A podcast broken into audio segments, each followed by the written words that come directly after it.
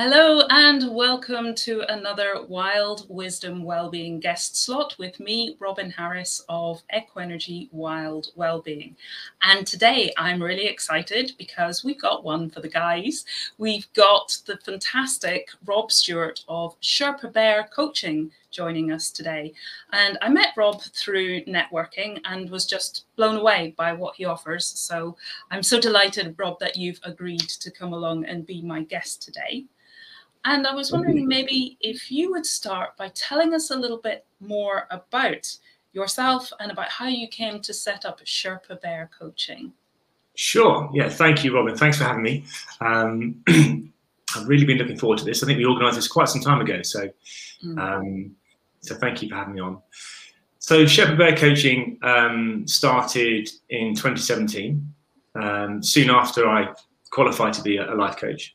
And the, the name um, is a combination of, of, of two things. Uh, so it's a metaphor. Um, and the Sherpa in me is the person who is, is ready to go on a journey with you.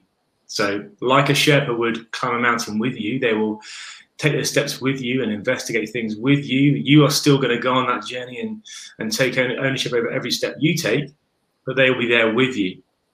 Now, the bear side of things comes when I used to be a teacher. I used to be a secondary and a primary school teacher.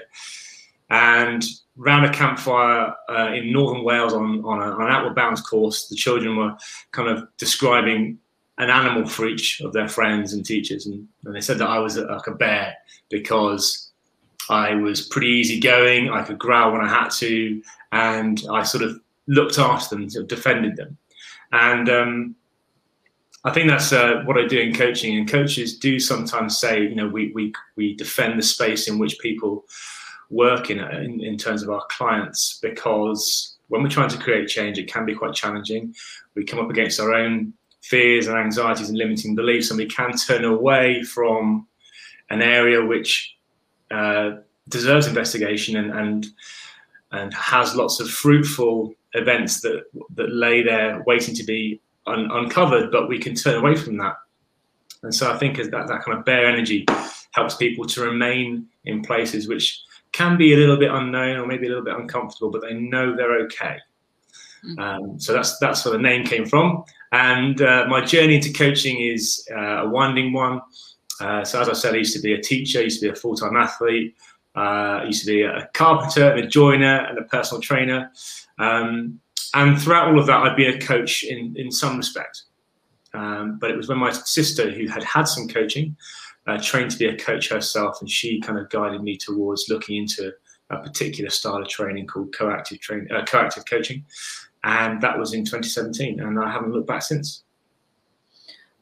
That's amazing. You've you've done so many different things, but I could see how the coaching, the coaching that you do now, would draw on aspects of all of those. And I love that reason behind your name. I hadn't the, the Sherpa Bear, I hadn't known that before, but it just comes together so beautifully. Thank you. Thank you. Yes, um, it does some take some explanation, uh, uh, but, but, it definitely. When you do, it really sets up the scene for the work that you do.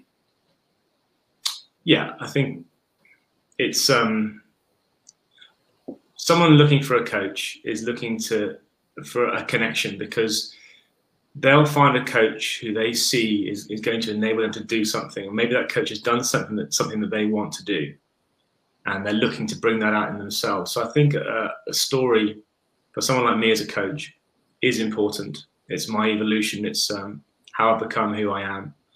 And and that that does help people think, okay, I think I'm interested in working with you, and they'll know more once we have a first session, and you know we're looking for a really strong click, uh, both from them and from me. So it's going to be a two-way, a two-way thing. So the story does help. Absolutely, it's our connection, isn't it? And I mm. love that what you do is called co-active. Mm. So can you explain a little bit more about that approach? Certainly. So the co is your being, is how you're being. And the active is your doing, your actions and what you go out there and do. And there's a hyphen in between the two. And so if you're if you're constantly in the co, in the being, then you are thinking a lot and uh, you're feeling a lot, then maybe you're not going to action. And the reverse is true if you're, if you're constantly in the active and the, the, doing side. Uh, you're not necessarily thinking as much or knowing kind of where your actions are coming from. So the hyphen is a really important place. It's a place where you can dance between the two. And that's what I guide people to do is, um, and that comes from the, the, school of coaching that I follow. So that's from the, the Coaches Training Institute. Um, and it's, um, so when I was uh, at school, maybe you asked the same question, Robin, around about the age of 14 or 15 when work experience came into play. What do you want to be when you grow up? I don't know. Can I have the menu, please? Can I, you know, what are the, what are all the choices? I want to know everything, and then I'll come back to you. So, as an adult, looking back on that, I think the better question is, how do you want to be on a day-to-day basis? How do you want to feel? And I know, obviously, there are ups and downs, but generally, how do you want to be able to turn up in life? Like, you know, if, if you want excitement, I want to involve science, teamwork, danger. Well, you can be an astronaut, you can be an F1 driver, you can, you know, lots of different things. It's not about just, you know, what you do isn't you. It's it's actually how you turn up is is uh, maybe a, a, truer version of you. I love that, and uh, the question actually, what I how I remember receiving that question was, "What do you want to do? What do you want to do with your life?" So it was very much on the active side of things, hmm. and we think about it in terms of a job, and that's how we often describe ourselves. I am a teacher. Yeah. I am whatever. Versus, like you say, well, how do I want my life to be? What do I want it to look like? How do I want to feel? What what experiences do I want in my life? So being able to look at the menu of yeah, I want excitement. I want to be outdoors, and that was one of the reasons that I loved what you do because you spend a lot of time outdoors and you draw a lot on nature, which is very similar to what I do. So mm. I want something that's outdoors. I want something that connects with people, or I don't. But to be able to look at those and see, well, how does that come together? What might that, okay, that's an astronaut, that's an F1 driver, that's a coach in nature, whatever it might be. But drawing from the things that light me up rather than from the, oh, there's the menu and I don't really know how to choose one thing out of that well, we said drawing on things that light you up, that make you, that make you come alive. Exactly. Um, that's really, really important. There's a, there's a quote, and I actually I quoted this last week. I forgot who said it. I still haven't remembered, but do what makes you come alive because what the world needs is more people that come alive. Roughly, that's roughly the quote, and it's true because you know we all know this. We, you know, when you've gone and done something that really ticks some important boxes for you. Um, let's say you've just swum in the ocean on a beautiful day. You've you've really absorbed all that nature has to offer, and imagine someone encountering you as you come out of the waves. What what what version of you will they experience? And it's one it's the alive version, right? It's the you know so that that's that's different to maybe living with massive compromise mm. um, and just existing or just coping. And I think when we when we can do that more often, and still performing the day-to-day tasks of life, but doing things that are more aligned to how I want to be, we occupy a certain kind of space. We have a different kind of feel, like you said yesterday in the meeting. You said about the vibration that we have. Now we we don't have control over so many things, but when that version of us turns up, we we have an impact that we just don't know about mm. on other people, and we occupy our space in a different way to compared to when we just exist. Absolutely, and it's finding the place where we can be in that vibration more often, yeah. even if it's still physically where I am, but emotionally, mentally, cognitively, I'm in a very different space. Completely and emotionally. Um, so I'm I would regard myself as emotionally intelligent, and that's something I help men do is, is speak that language. Um, you said it, it might not require to, you to go somewhere geographically different, and I think that's it's very true. We've had everyone's had an experience of that in the last couple of years. COVID stopped us going places. Yeah, stay right? where you. Everyone's realised that you can still do things. You can still scratch that itch where you are. Um, uh, you have to become more creative and sometimes uh, when we are on a journey geared towards reaching the horizon, we're not looking around literally at our feet and seeing what is right there, um, which can actually grant us more access to be how we want to be. And so that's one thing I, I help um, uh, my clients do, which are largely men, is to um, is to learn that language of their emotions, their feelings, and start to open that avenue that they haven't necessarily looked down as often as they might, or, or at all, and um, lots more becomes possible. And one of the things that I picked up from your website and kind of what you were touching on then was you help people to look at success and to achieve success, but success might be very different after working with you mm. from what we've been conditioned to think of as success in the world, what society tells us kind of the expectations are around success. So, would you talk a little bit about what success means for you, how you look at success, and how you then help people in achieving what success is for them in their lives? Yeah, certainly. So, well, success for me, um, I'll step back a bit and talk generally about men, first of all. Um, I'll come back to me. Um, so we we do lead this. Uh, I spoke to a therapist a few weeks ago, a guy called Paul Sinclair, and he talked about destination addiction. And he's a, he's an addiction specialist. He deals with people who, who are suffering with addiction. Um, and I think we are, uh, we can be on this. We don't know we're on a conveyor belt of destination addiction of of trying to be objectively successful and a kind of success that is universally recognized. So being successful in our jobs, in our relationships, um, in the sports we play, in you know lots of different avenues. And there's something that happens uh, when we get into that process, and we can we can be successful at the cost of inner success. So lots of my clients are objectively successful. They've they've built their businesses, they've maybe sold their businesses, they're retired, um, they have a, a, wife and children. Um, everyone seems happy. You know, they don't really want for anything, but they still don't feel how they want to feel. Mm. And and and that that feeling for some time has been a driving force for them to carry on trying to be objectively successful. But if the only tool in your toolbox is a hammer every DIY job is going to look like a nail. Yeah. Right. So the success that I, what I do is I, I, I help people step back from uh, from only certain areas of their life and concentrate on the one tool that they use for everything, which is themselves, and really get to know themselves.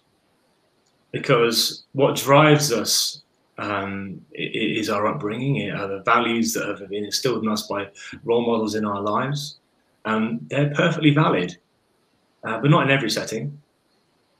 And there is a lot more latitude that we don't know about.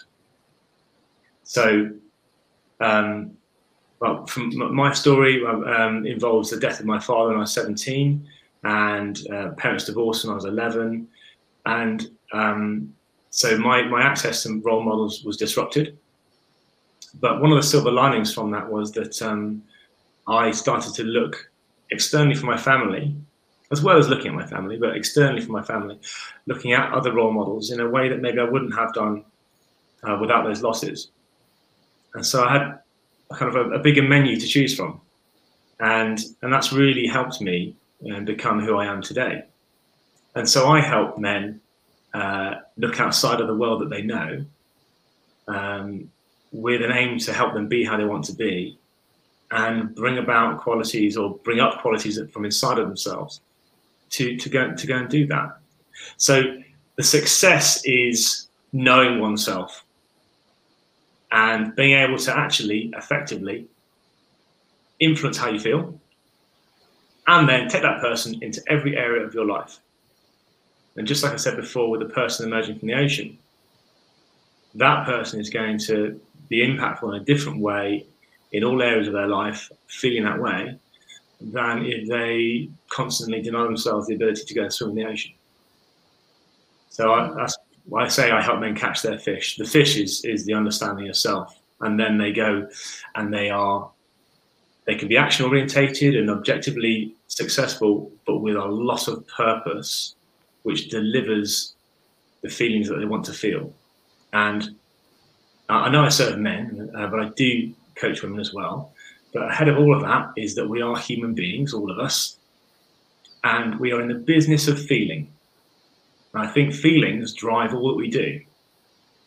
So I help men get really interested in feelings because it's the kind of it's the tool that's remained at the bottom of the toolbox that they're not looking at. That's so important. I mean, the adverts, all of those kind of marketing, they all know that. We buy buy into from feeling.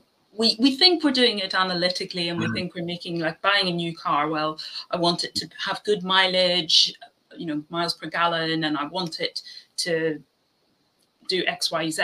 But actually, we're just thinking about how's it going to feel to drive this car? How am I going to feel when I'm sat inside this car? Yeah. So knowing that that's actually how we operate, whether we're conscious of it or not, getting that emotional intelligence and awareness mm. is such a big thing, isn't it? And I think that's where society does such a big disservice to men a lot of the time.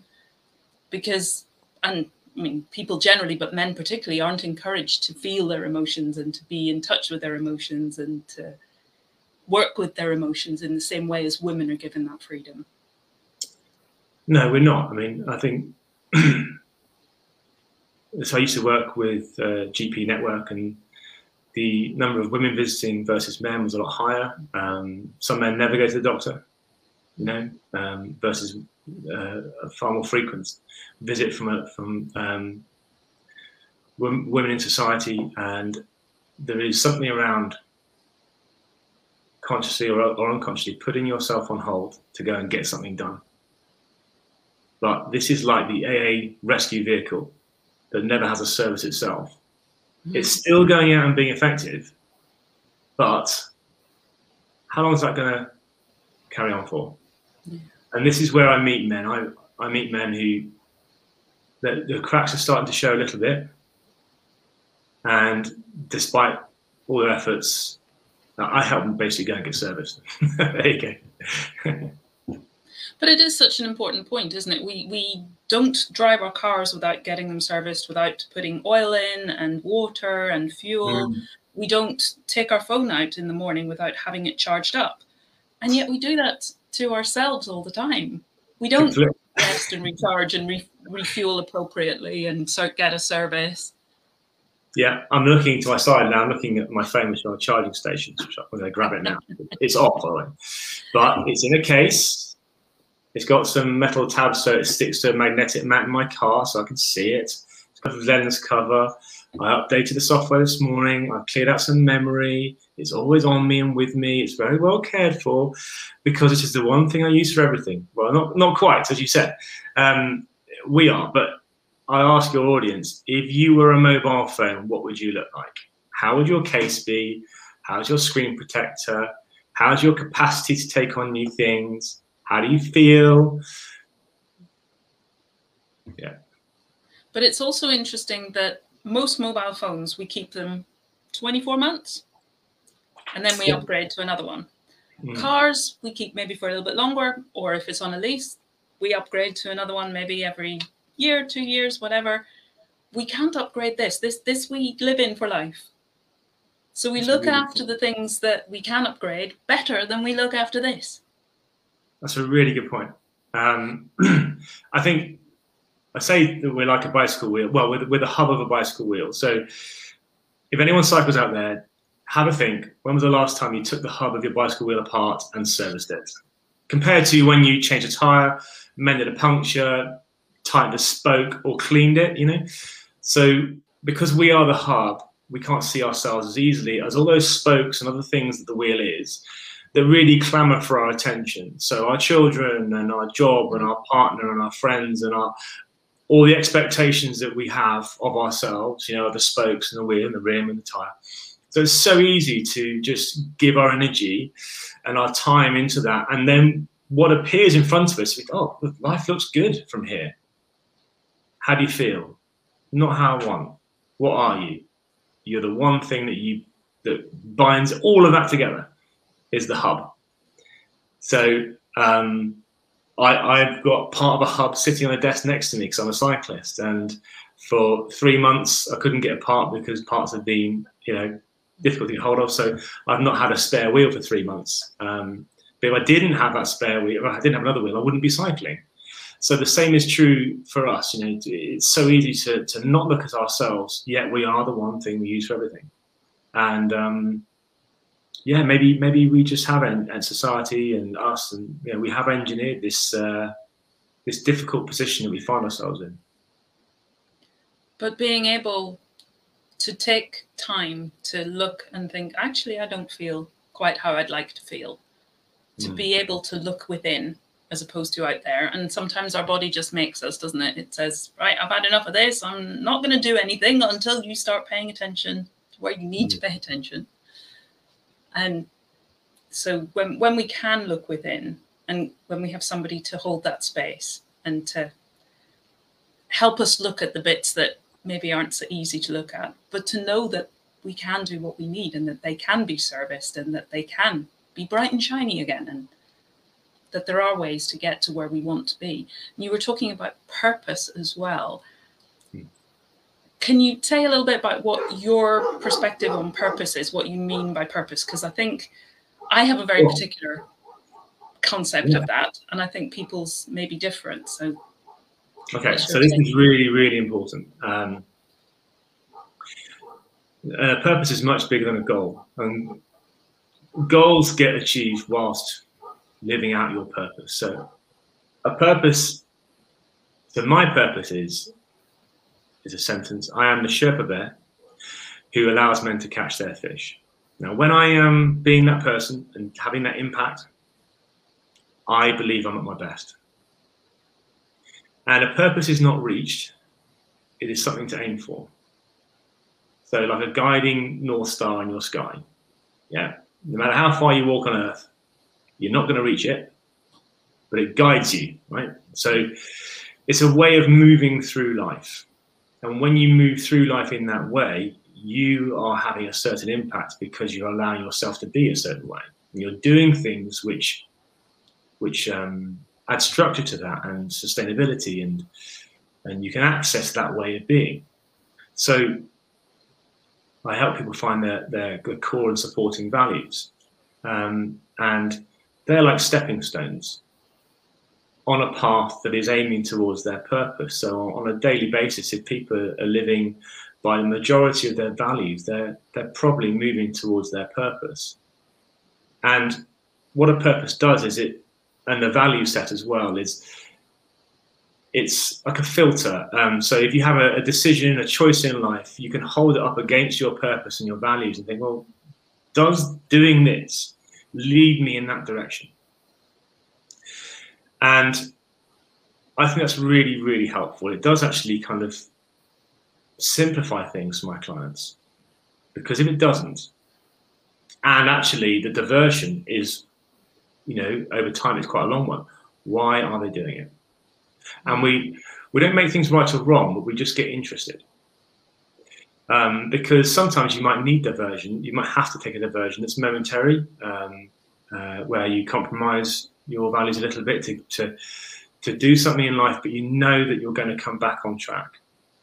And through coaching, the purpose um, becomes something that, that my clients regularly check in with, and it, yeah, it's it's that star in their sky that they know they're aiming for with with their actions. So their actions become more impactful because their actions help them be how they want to be. So that's that's what I believe purpose is. And I think openness and curiosity, which is kind of what you're talking about there, is so important. Without labeling, without judging, just hmm, ex- exploration of something, just yeah. approaching it with that's curious, that's interesting. I wonder what mm. is within that. And sometimes I think the diversion and uh, you know if we we go off on a tangent from our purpose our track our north star we learn so much more about ourselves just from the fact that oh i've stepped out and i'm not quite fully in my values but this is helping me to see my values because i've kind of taken a step away. Yeah, yeah. I see the contrast, and the contrast is something that really adds. That's yeah, that's a really good point. The the, the contrast, the the I think our path in life is a bit like a lightning strike in that you can you can kind of go down here and have a look. Mm, no, not for me. Over here, have a look. No, but you're moving, you know, and the more you investigate, the, the more you refine your purpose to the point where you are more reliably on that kind of central arc of lightning that's um, that's taking you to where you want to go. Um, and yeah, I, I think maybe it's true of everyone that we learn so much more from what we don't do, you know, right the first time. Um, but we come away with things, and I think that's what I've done in my careers. Is I've been very interested in investigating, and fully immersed myself in different careers. But then I've I've come away from those when I've got what I wanted, when I'm ready for something different. Um, yeah. And it all comes back to what you were saying earlier about self-understanding, because we yeah. go down one path or one strike and we learn so much more about ourselves from that perspective and i'd also like you to talk more about perspective in a minute because i know that's something that you do but we learn so much about ourselves but in a specific arena and then we go down another and we learn more from a different arena and it mm. for me it kind of makes it more multidimensional as opposed to a 2d image of who we are we get that whole rounded multi-dimensional perspective and so much more then to draw on because I find myself in this situation, right? My toolkit now is so wide that mm. I've got whatever I need for wherever, whenever I find myself. Yeah, yeah, it's um I think we, we, we have a we have a complete privilege that that is the journey we can be on and we choose to be. It's mm. never ending. Um, and I, I, would hate for it to one day end. You know, yeah, uh, it's just it's too exciting. Yeah, yeah, it is. It is, and I think when we realise that that is on offer, yeah. um, possibilities really do expand in front of us. And you mentioned about say perspectives is we we ha- we often have a perspective about ourselves in a certain setting or situation, um, and that with that will come belief systems, actions are based on belief systems, assumptions, maybe limiting beliefs, um, and it's sometimes it's like it's like if you wear a pair of glasses that have a red tinted lens, then everything looks red. That's a perspective. Um, or if you always sit in the same seat in your lounge, you've got the same perspective on your lounge. So, what would it be like to if you always read in that seat, you know, you read your book in that seat, what would it be like to sit opposite that seat and read a book? You've got a different perspective. And that's the role that coaching plays is allows people to recognize the perspective they're in by effectively getting off that chair and standing, you know, maybe maybe next to me and looking at it and say, okay, what's true in that perspective? What do you believe in that perspective when you look at your life? Um, and working out if it's helpful or not. What's great about that perspective? What's not so great? What if the opposite were true? What about this perspective and that perspective? So it's getting someone to move around something in their life, uh, like a topic. It might be their topic of work. They've got a certain perspective. Perspective work's really interesting because you get some very people name perspectives. We we we just we draw perspectives. We have smells and tastes and colors associated with perspectives to really get people to paint the picture of where they are. And then, okay, what, what about this perspective? And what about that perspective? And it produces choice.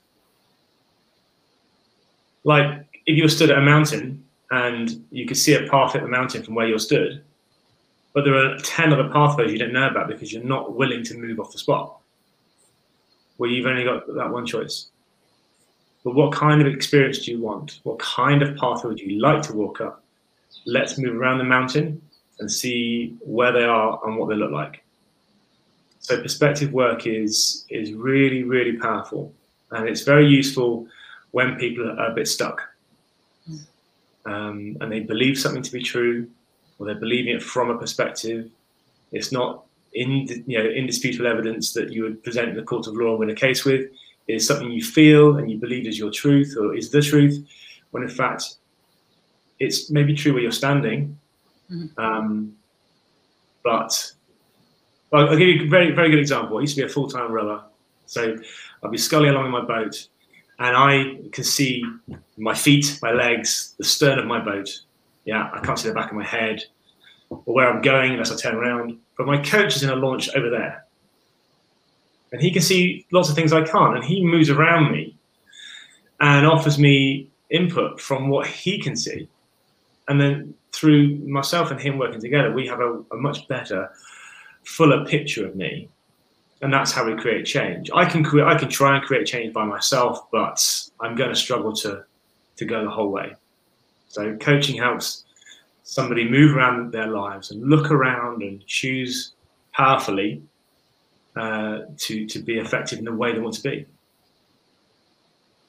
And that's so often the case, isn't it? When we have limiting beliefs, we're not even aware that we have yeah. them, that they are a belief, not mm. necessarily mm. truth that we have options, that there are other ways of looking at things. And I love the um, kind of example when you talk about in your boat, you're going backwards when you're rowing. You yeah. can't see where you're going. Mm. And there is obviously, we think in terms of the future is ahead of us and the past is behind us.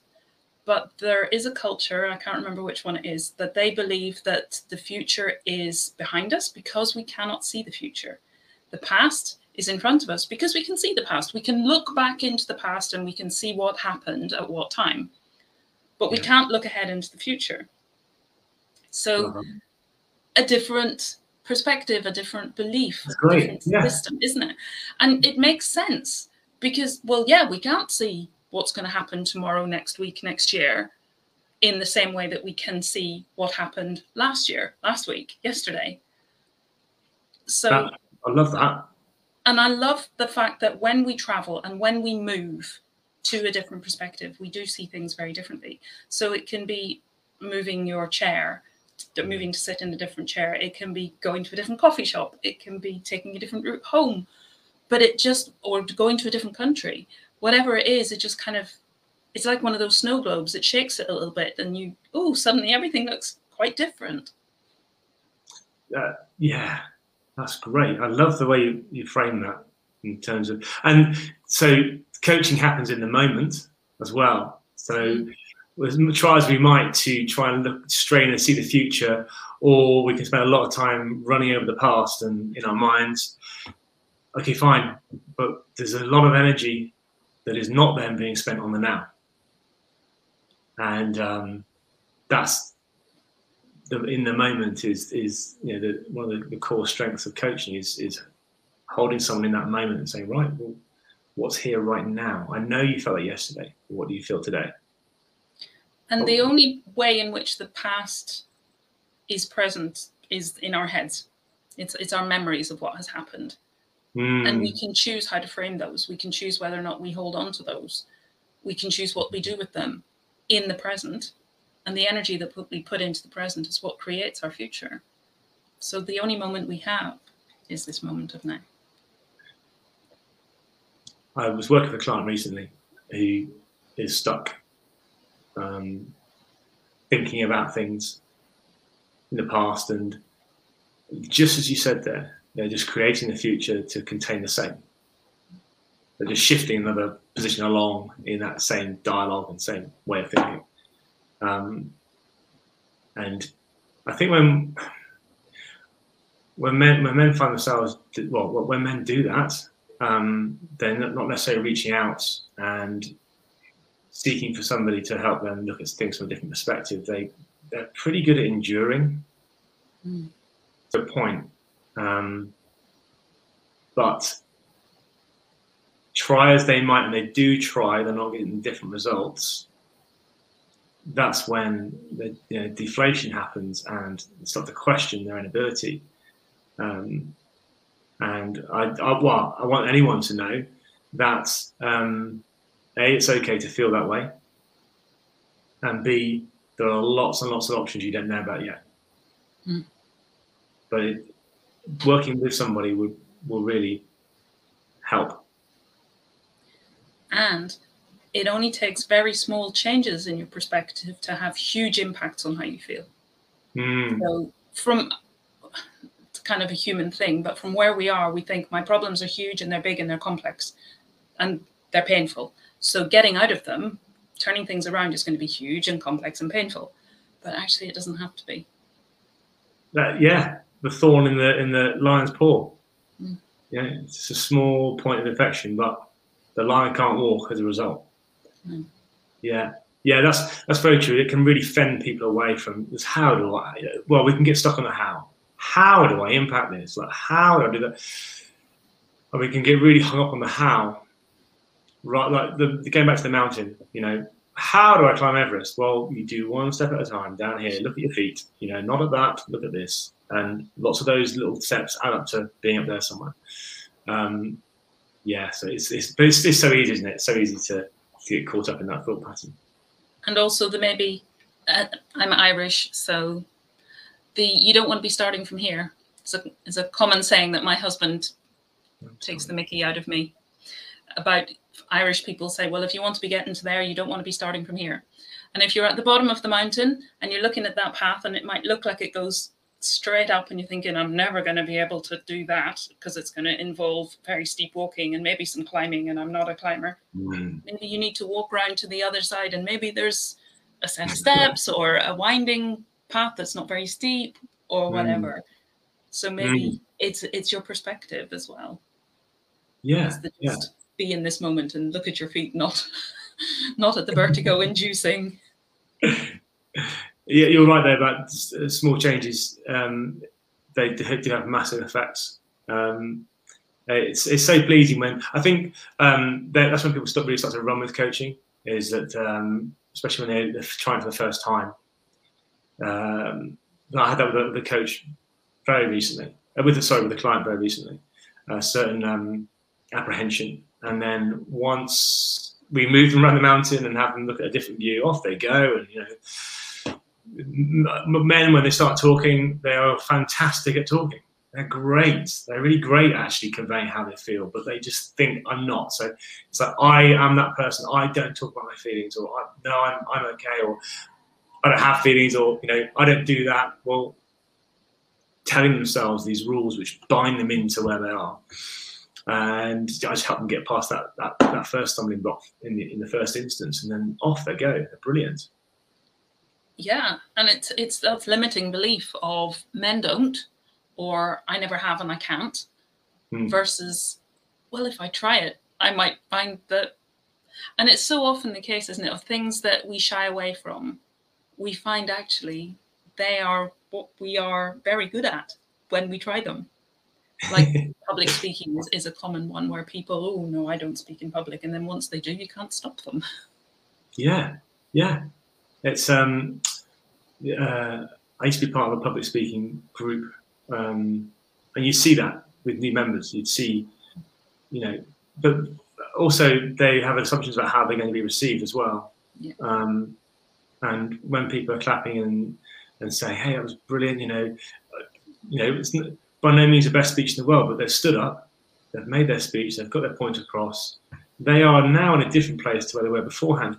But it's the avoidance. I think it's the avoidance of things actually makes the the beast that we fear is there to be bigger and more powerful than it ever was. And Mm. I coach people around anxiety uh, quite often, and anxiety uh, works in that way. It's that it gets worse with avoidance um, because what they think it is, it gets worse every time they avoid it. They run away from something. There, it's a big kind of you know moment, but also that beast, whatever it is, has got more powerful now. Mm. When in fact it's a you know little Labrador puppy. Yeah. Um, I don't want to belittle anyone's, you know, or make light of anyone's anxiety. And I, you know, I've had anxiety. I have anxiety. Everyone has anxiety. I had some serious anxiety at university, and um, it's debilitating. Um, and just it's easier to not face up to it, but then it starts to make life very small. It's think- easier in the, in the, the moment and in Yeah. at the the early stages when it, it it's just oh I don't have to do that and that feels good like you were saying but also Mm. like you were saying it just adds more and more and more to that Hmm. that few is almost like throwing something on the pile of it's getting bigger and bigger and bigger because Yeah, you just tell yourself, I escaped it, so it must be big. I escaped it, so it's scary. Yeah, yeah, yeah, yeah. It's uh, it's um, I really, I really love working with people around their anxiety, and we characterize their anxiety. We actually produce a picture, and it's really powerful because um, we can refer to that character uh, by name, and uh, we know how to recognize it and its birth story, like where it came from, and um, people, my clients, learn to do things despite their anxiety. So, if you've ever seen uh, or read the books, The Hunger Games, um, when this dystopian world where the young people are put in this uh, kind of giant arena which looks like a jungle and uh, they have to fight each other. Well, that's going on. But also, if they get close to the edge of the arena, the powers that be push them back into the arena by releasing some hornets or whatever it might be, you know, to, to say, don't go any further, because if you do, um, you know, something bad will happen. And so I help people go and do things despite their anxieties. It's like holding the hand of their anxiety, acknowledging what their anxiety is trying to do for them, which is to keep them safe, but taking their, their anxiety on a journey anyway and basically coming back with fresh evidence. Anxiety thrives with a lack of fresh evidence. You know, oh no, this is true. Well, I'm going to show you a piece of evidence today which shows you that it's not true today. And I'm going to keep doing that and keep doing that. Because anxiety is very useful, it helps us stay alive. It's just when it gets out out of control and is your main deployment, then it it really does start to fend you back into a small space, a, a small emotional, a small physical space, hmm. and life starts to feel very limited. I love what you were saying there about drawing it so that you Mm. have a character. And I think a lot of the time it, it's like a little child inside us as well. It just needs, no, no, no, take my hand and I'll come, come, come and see, come and see. It's perfect. I'm here. I'm with you. I'm di- Yeah. keeping you safe at all times. Yeah. And we're kind of both sides of that, aren't we? We're the kind of uh, little Yeah. child, but also we're, no, it's okay. Trust me. I Mm. wouldn't, I wouldn't hurt you. You know, I wouldn't hurt you. Let's go and let's show, show you that this monster is actually okay. Yeah, yeah, and it has a use. Like it's it's got a superpower. Anxiety is really really useful. Um, it's just no kind of recognizing where it is and being being a bigger person that that, that, that is part of that, that is part of you. It's not all of you. Uh, Your you know your anxiety is not you. Or your belief system, as we were talking about before, is not all of you. Your perspective is not all of you. It's zooming out, and um, I, I say it's like a, rather than being um, one player on a football pitch and you believe that is entirely you, you have a whole team that maybe uh, you haven't played yet. So your anxiety, let's say, is the defender, but actually it's trying to be a striker, midfielder, winger, goalie, you know, everything. So you appear to be an anxious person, whereas in fact, it's got a, role to play, which might be in defence. Who else is sat on your bench? Who are you not playing yet? And then when you start to do that, who are you being when you're playing these players? Because it sounds like you're a manager. Ah, okay. Who's this manager? Right. This is more like the the, the truly you, who has, who is conscious of all parts of you, and that, that's the place I like to get my clients to to to to reach is um, the, the person who has choice, who has consciousness, and really does start to become highly effective in how they're being and therefore what they're doing. And I love that. And I've heard it as well as a theatre. So Mhm. you're in the audience, you're not on the stage, you're just watching the drama play out. And possibly you're the director. So you can say, right, you over there, and you say this line. And so it is the fact that you have all of these aspects because we're all made up of so many different parts of ourselves, but we get to choose and Mm. we get to comfort the one that's feeling a bit anxious but yes also i love the fact that you said that is an important part of us. It does that's what it's there for. It is there to keep us mm. safe. And when we start to understand that we have these things we have a, a negative bias we're wired that way. So we mm. are going to feel these or have these thoughts feel these feelings and that's fine and it's normal it's not a problem as long as we know that's what it is. Yes. and we can choose i'm going to listen to you today or i'm going to listen and think about that or no it's all right i got this i don't even need to listen to you because I've been through this before, and I know that I know your little story around that, and it's not where I want to be today. Yes, yeah, yeah. That, that high, that higher kind of awareness, um, and almost uh, making sure that that team member is is knows they're wanted. Yes, is a, a way of speaking to yourself. It's not beating yourself up. No, recognizing strength. It's trying to play a role, and you get to decide whether you want it today or you don't want it today. Or you want it now, want it later.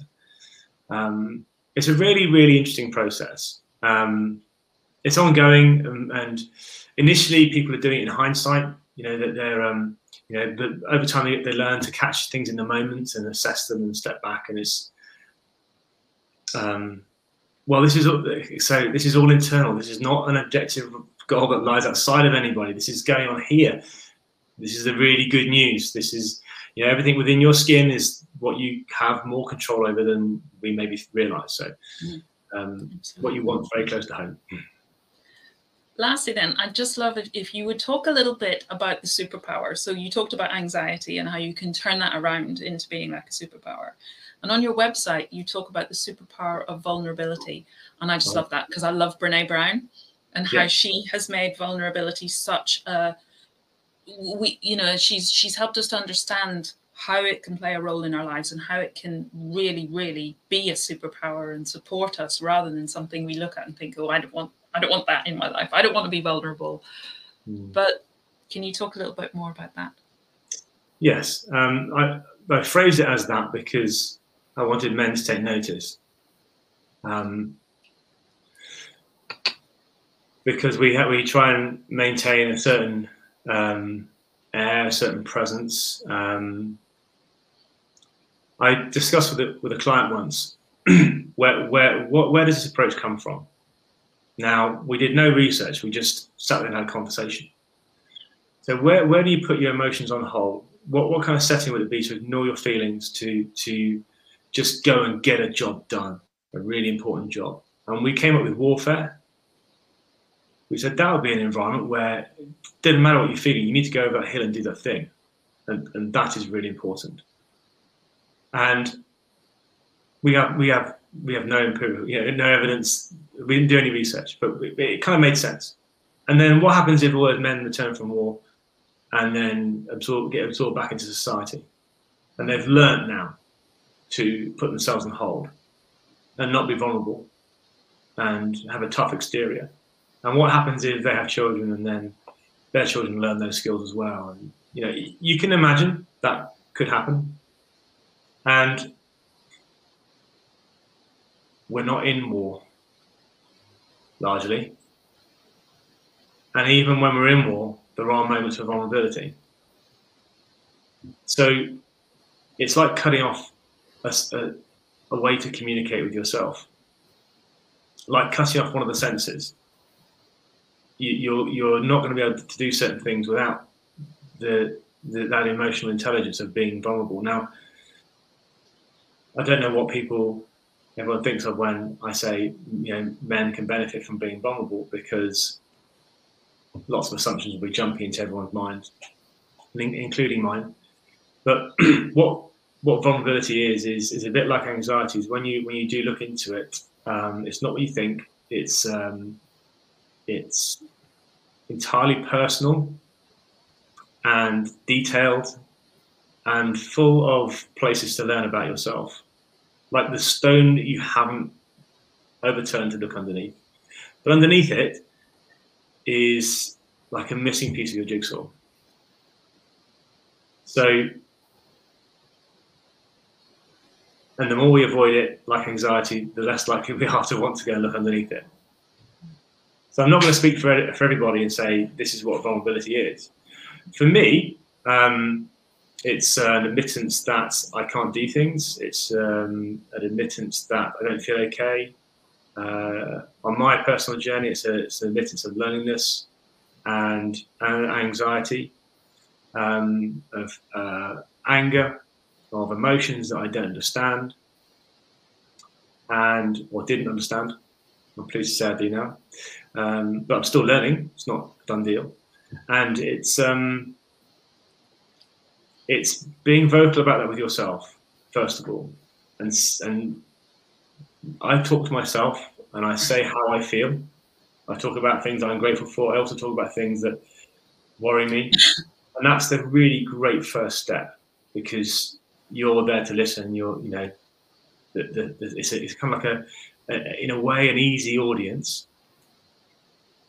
But when men talk about themselves in that way in front of other men or anyone else, what it does is, and this is the superpower part of it, is it gives people permission to do the same. Because, uh, and choose your setting. Not maybe the pub on a Friday night, you know, with that friend who doesn't listen. but so we engineer some success in that sense.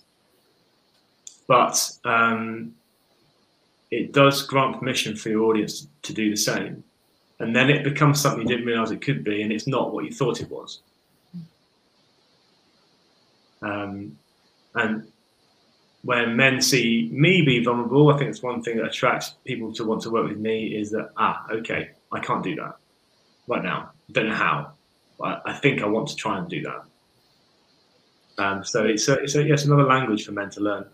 Mm-hmm. And it's a really interesting kind of paradox because we think vulnerability makes us less attractive. People don't want to know us if, if we're vulnerable because we look weak, we think. Whereas in actual fact, people see vulnerability and think, ooh, I'd like a little bit of that, or ooh, I can connect with that. Mm. Mm. It's um, so when if you think about uh, uh, going back to sports, if you think about uh, an athlete looking for a coach, if the athlete and the coach don't have a conversation which in, which includes all of the athletes um, aspects which that which trouble them, such as I've got a I don't know a stride length on my left hand side that's two inches shorter than my right, or I have trouble running in the rain, or um, I feel I am sick every time I race, and this the, the, the, the, the coach is going to try and help them not know those things and it's going to undermine their efforts. So, not being vulnerable is just like ignoring these things, but they'll continually rise up um, like a dormant volcano and rumble and cause disruption to, to, the, to the life you're trying to build for yourself. So, no matter how good you are at the building, if your volcano continues to rumble and the earth continues to shake, you're going to be scuppered a little bit. And also, on that same vein, how important it is to be open and vulnerable and honest with the person who's coaching you. Because yeah. sometimes I know that myself in the past, when I wasn't feeling particularly um, emotionally aware and all of that kind of stuff, and I would have gone to somebody in that kind of role, maybe a psychiatrist or something, and, and not wanted to share because I didn't want my foibles and stuff to be seen mm. because I'd always felt judged because of things that I didn't that I uh, felt were weaknesses, felt that I'd mm. been judged for, and therefore didn't want to show anybody else. Mm. But how can somebody support me then? Because I'm not being honest. I'm not telling them what my areas of concern are. Mm. I'm hiding them from myself, I'm hiding them from them. I'm not going to go very far very fast. Versus if I can just show up and say, this is this is where I am. Then that's, that's one of the jobs. Know if they can support me or not. Yes, I think that's one of the jobs of the coach is to trust their intuition and, and you know, and create a safe space. Yeah, it's a, I've witnessed that many times, and it's you know it's to call it out and to bring it up and have a look at it. Um, you know, when things don't resonate as you think they might, there's something going on. Um, you know, you're probably right um, to to mm. to ask questions around it and, and help that person. Um, again, it's, it's it's just like supreme interest in them. When you pay that kind of attention, it's um, th- that's what is visible. That's what you can see. It's, and sometimes it's the stuff that people aren't saying. Yeah, it's uh, a lot of the time, and yeah, it's when when you are emotionally intelligent and aware and conscious, you can then find see those things, see what people aren't saying, hear those things that are missing, read their body language, all of that. very true, and I want to make it very clear. I, I, I my coach can see what I can't. Always. I, I'm, I'm a coach. I, can, I you know, I, I sometimes try and coach myself a, a little bit, but I, you know, I cannot get close to what what um, what my coach can do for me because they're not me, and, and, they can help me see things that I can't. And they say, oh, "I noticed that you've got your fist clenched while you're saying that." What does that mean? You know, oh like, yeah. well, well, you know. um, I mean, so one thing I would say uh, is that coaching uh, coaching is very dynamic and as well all, all these things that we're talking about it is action orientated it is about going and achieving things but my style of coaching is about doing it in a way that has you feel how you want to feel. So some all sessions are different. Some sessions are a lot about how you feel and but other things are entirely action orientated and who knows how the session is going to be because it is very much in the moment so I want to assure everyone it's not always really weighty, um, but those things do need to happen, and they will. Uh, but the but the, the, the, variety of, of the way you feel um, during and after coaching is is is broad and and, and for a good reason uh, because it touches on all different aspects of you and um, but yeah, I wanted to make that clear. It's not it's not always a right here we go into coaching and oh, bring up all these things. It's um, it is an aspirational um, uh, profession, um, and uh, I just thought that was worth mentioning. and that brings us nicely around to something that I was kind of distracted from saying in the beginning. You talked about co and active and the little hyphen in between, and for me that just highlighted how much we need balance in everything. So we have balance with the co, the being, and then we have the balance with the active. But hmm. also, I'm sure that the active side, well, all of it with you is going to be so much fun. And I think that's what shines out that it is a, a very positive feeling action or positive feeling exploration of the feelings, mm. that there is a real energy that is attractive. That, oh, yeah, I want to feel that way. I want to do that stuff. I, I feel I can get there by working with you. Well, thank, thanks for saying that. I think um, I do constantly check in with my clients and ask how we've done, and you know, um, some sometimes they walk away from a session going, "Wow," you know. um, but on the whole, um, uh, the, yeah, very positive experiences, and um, largely because they are understanding themselves and it's taken assistance from me to, to do that. But they're walking around with something that they've always had, but they just couldn't access, which is really great news. It's not another acquisition. It's not you know something else. It's it's it's themselves, and um, I think that gives a lot of joy, a lot of buoyancy, and uh, wow, I've got this now. I've, you know, I've, I have this with me. I can go and do these things in the way I want to do them and um, you know, we're never trying to coach somebody else, but but the coaching I do for my clients, we um, it always impacts other parts of their lives and other people. Of course, they, they show up in a certain way, and I get that kind of feedback. You know, how it's helped relationships, it's helped help them show up. in terms of intimate relationships, relationships with children, colleagues, their staff. Um, there's a reason why it's called life coaching. It affects every single thing in your life because it is coaching you and you are the one common denominator in every area of your life. And I can't see how you can't be joyful about that when you create positive change. And also, you come away with the knowledge I am this. I have all of this. Whereas other things in life, we maybe feel judged. All of a sudden, we feel like we're being rewarded just for being amazing as who we are. Be, yeah, be, yeah, for being yourself. Yeah, that's um, some of the aim. When I ask people, you know, what do you want to achieve with coaching? Quite commonly, people will say, "I want to be happy in myself," and what better thing? Yeah, yeah, yeah. So thank you so much, Rob. Lastly, can you just tell people where to find you? And I believe that you have something that you will share with us as well for people yeah. who email you? Sure. So, so I've got a website called Sherpa Bear Coaching. Um, Uh, I have a YouTube channel uh, called The Coaching Channel, um, and you can find me on LinkedIn under my name, Rob Stewart. Um, so the offering I have is a little PDF I've developed. And anyone who emails me, uh, rob at sherpabearcoaching.com, I will email this back to you. It is a, um, a way to um, commence an internal investigation of yourself. So I have six guiding principles for my coaching, which come from the acronym Sherpa. And that stands for service, health, uh, explore, role model, purpose, and action. And the PDF takes you through an exploration exploration of yourself using the first three of those. So service, health, and explore. Now, this is just touching the surface, but it kind of gives you an idea. It, it will lead you to do a, few basic activities that helps you reflect on yourself.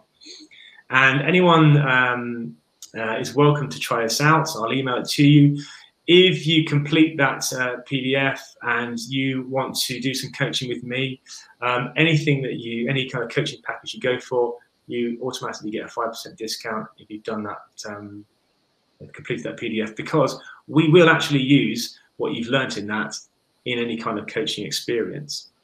Um, you can find out uh, the, the two courses that I run on my website. One is called Loosening the Grip of Anxiety, one is called Catching Your Fish. The first one is fairly self explanatory in terms of doing things despite your anxiety. The second one is about helping men uh, by working in a group environment to catch their fish, to find out what it is that eludes them that's going to help them feel how, how they want to feel. Beyond that, I work on a bespoke one to one basis based on the specific needs of any individual. But all of that is open to a 5% discount uh, by completing uh, this this free uh, guided investigative journey of yourself. So email me to find out more about that. Sounds wonderful. Thank you very much, Rob. And thank you to everybody who has watched or will be watching on the replay. If you are on replay, just stick in hashtag replay. And if you've any comments or questions, please feel free to stick them below and Rob or myself will get back to you. And I'll stick in the links that Rob has mentioned today as well. And if you're listening on the podcast or watching the YouTube version of this chat, then the links and everything will be in the description. So I hope you have a wonderful weekend and tune in again next week to see who my next guest is going to be. Bye for now.